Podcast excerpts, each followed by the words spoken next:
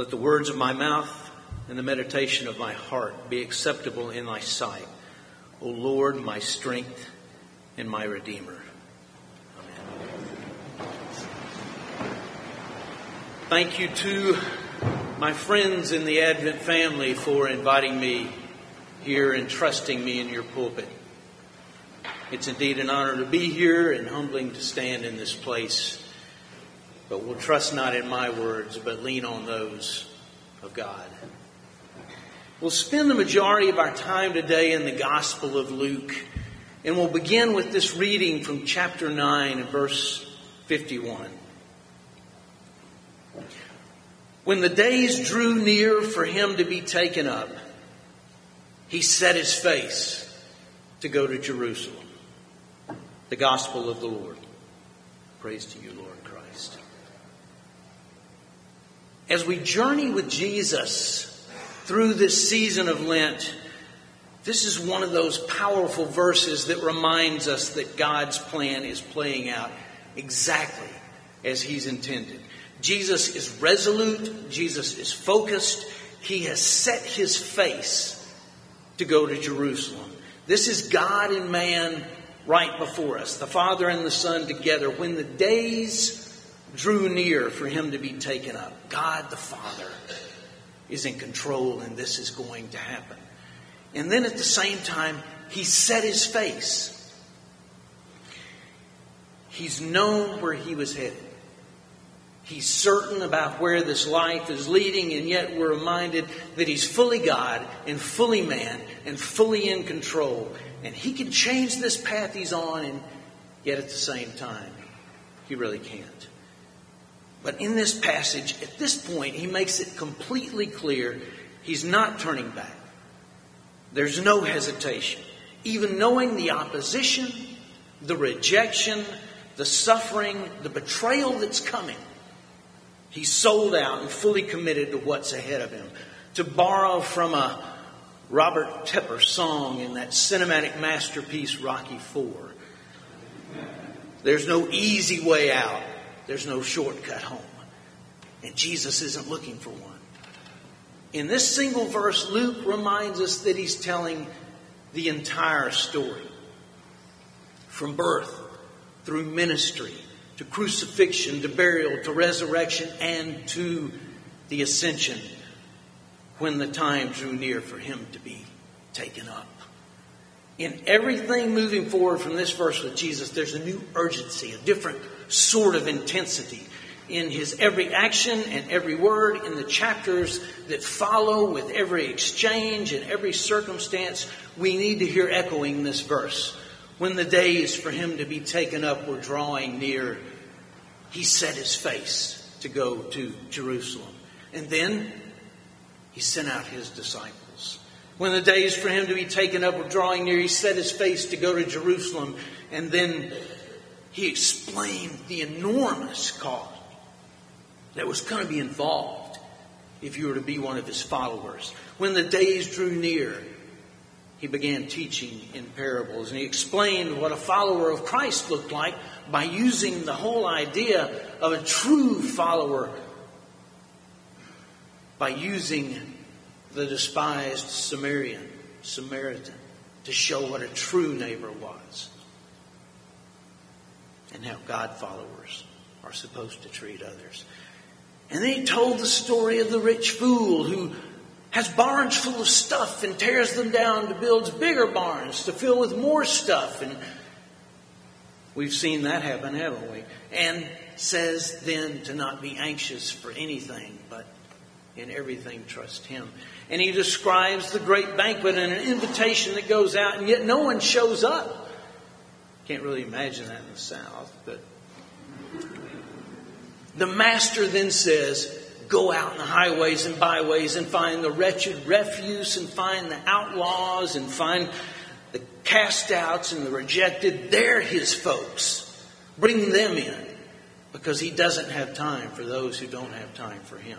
And then he comes to chapter 15 with three illustrations that are all related. When the days for him to be taken up were drawing near, he set his face to go to Jerusalem and in the first two verses of chapter 15, we're told that the tax collectors and the sinners were gathering to hear him. And the Pharisees and the scribes were grumbling because this teacher of the scriptures was hanging out with the lowest of the low and eating with them. And so he wanted both groups to hear he tells the story of the shepherd who lost one sheep. Who among you loses one of your hundred and doesn't leave the other 99 to find the one? And when you do, don't you celebrate? I'm telling you, heaven celebrates more over one repentant sinner than the other 99 who don't need to repent. And just in case those with ears to hear don't, Jesus follows it up with the story about the woman who has the 10 coins but loses one and she lights a lamp and she turns the place upside down to find that one missing coin. And when she does, she celebrates. Now, who hasn't done that in their own house when they've been looking for a missing toy that your kids lost? Or even the remote control? And Jesus says, in the same way, heaven celebrates over the one sinner who's repented even when there might be nine over here who have it all together. And then to really complete his message, Jesus offers a third image, one that many of us know well. There was a father who had two sons. And the younger one comes to his father and he says, Give me my share of everything that I'm supposed to get when you die. I want it now. I'm tired of your home. I want home on my own terms. I wish you were dead anyway. I mean, that's basically what he's saying. And so, surprisingly enough, the father gives it to him, and we watch. And the father watches as the son turns his back and walks away. And the son converts it all to cash, and he travels and he parties and he spends it on ridiculous things and ridiculous people, and then it was gone. And just like that, the man who had everything now has nothing. What he thought would bring happiness brought emptiness, and gone are the friends and the followers, and, and now the economy and the country that he's in is tanked, and the only place he can land is to be that of a laborer in the pig pen of a Gentile farmer.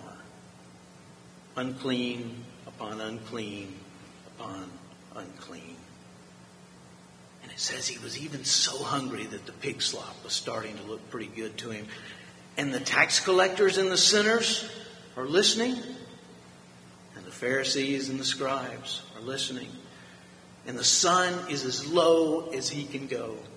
He's hit rock bottom and he's as far away from what he was looking for and as far away from his father as he could possibly be. And then Jesus says, when the son came to himself, or as we might say, came to his senses, he thought, I'll go back to my father's house. I'll ask him to hire me and give me a job. There I'll at least have something. He's going home, but in his mind he knows he doesn't have a home anymore. And that's where Jesus has everybody watching and listening right now. And he has in front of all of these people the son now turning toward home. And with all these low lowlifes and riffraff gathered around Jesus, what could be going through their heads? I mean, why are they even here? To borrow from a current television ad, everyone's searching for something more, something bigger than themselves. They're seeking answers, respect, understanding, justice, hope, someone to call a hero, inspiration, a place to call home. So many possibilities going on in these people's lives who've been told themselves that they're losers and that there's not a thing that they can do to get themselves right with God. And that's right. But they've been told that by the scribes and the Pharisees who believed they had earned their place. And that was wrong. And Jesus wants them both to hear as he's getting ready to offer God's definition of all this, God's definition of a place to call home. And he tells them that before the estranged, sinful younger son could even get on the property, his father, who had been watching, who had been looking, who had been waiting, saw him from a long way away and ran and embraced him and kissed him and wouldn't let him even begin his speech because it wasn't about the speech. It was about the return. It was about the repentance. It was about the change in his heart. The father ran to the lost son to take him in his arms and welcome him home, to show him the love and the mercy that the boy knew he didn't deserve. That the sinners and the tax collectors and the Pharisees and the scribes and you and I know he doesn't deserve. Some things never change. We're all searching for something more, something bigger than ourselves, seeking answers, respect, understanding, justice, hope, inspiration, someone to call a hero, a place to call home. Home. Chris Daughtry sings, I'm going home to a place where I belong, where your love has always been enough to me. But he contradicts himself because he also says in the same song that I wouldn't change the life I chose, but these places and faces are getting old. Home, it's all Scarlet can think about on her journey back to Terra, only to find it almost unrecognizable compared to its former glory. Home, it's where Dorothy wants to be once she gets to Oz and is looking for a wizard to make it happen and only finds out that he can't do it. Home. Where we all wanted to be a few weeks ago, and some of us were stuck in cars and in offices and in schools and in stores and in malls. And there wasn't anything we could do to make it change. Home, where the older of the two sons stayed but didn't appreciate it any more than the younger son because he didn't appreciate the love and the grace of the Father either.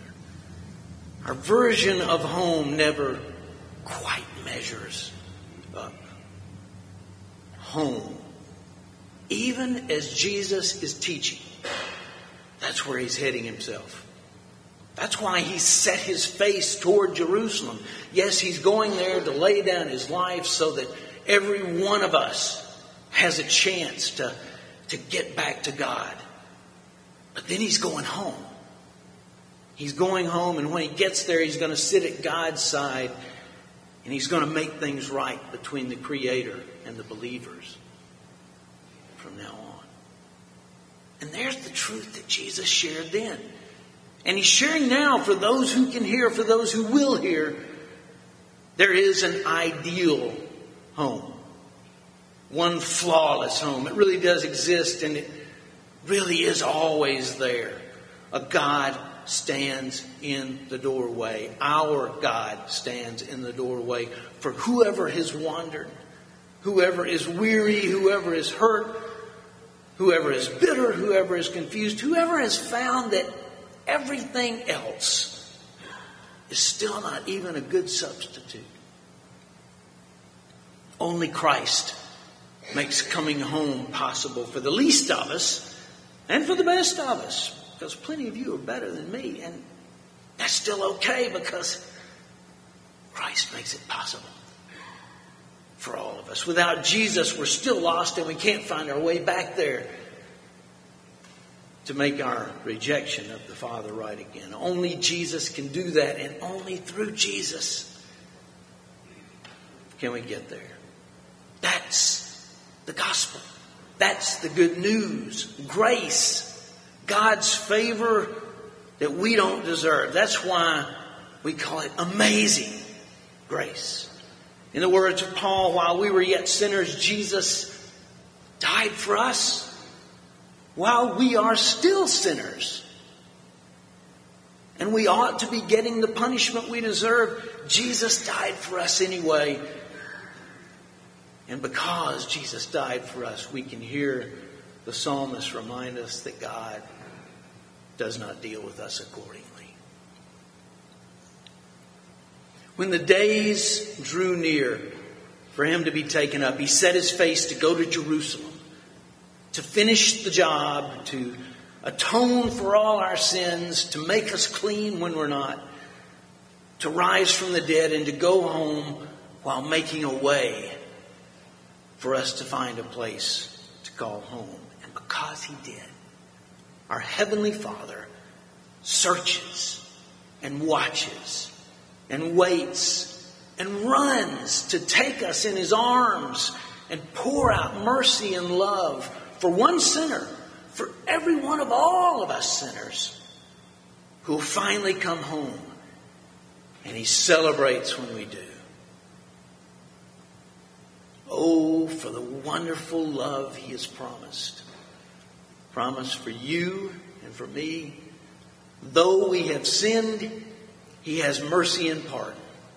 Pardon for you and for me. Come home. Come home. You who are weary, come home. Earnestly, tenderly. Jesus is calling. Calling, oh sinner, come home. In the name of the Father, and the Son, and the Holy Spirit. Amen.